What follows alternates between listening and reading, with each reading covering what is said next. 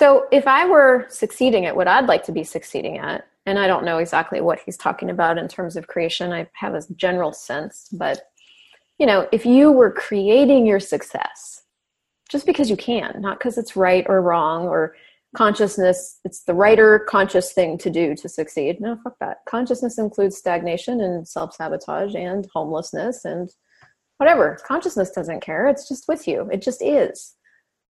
So this is all just because you wanna. What do you wanna?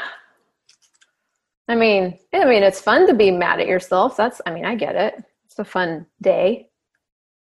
You get to eat ice cream and cry and gnash your teeth and rip the sackcloth and ashes on your head. Like, it's good.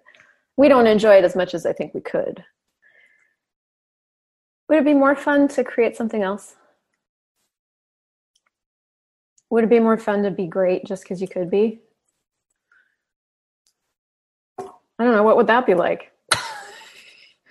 If I just played great for a day, what would that even be like? Would I dress different? Would I show up different? Like, if I didn't have to do doubt or any of those other things I think are such an integral part of my makeup, what would I like to be?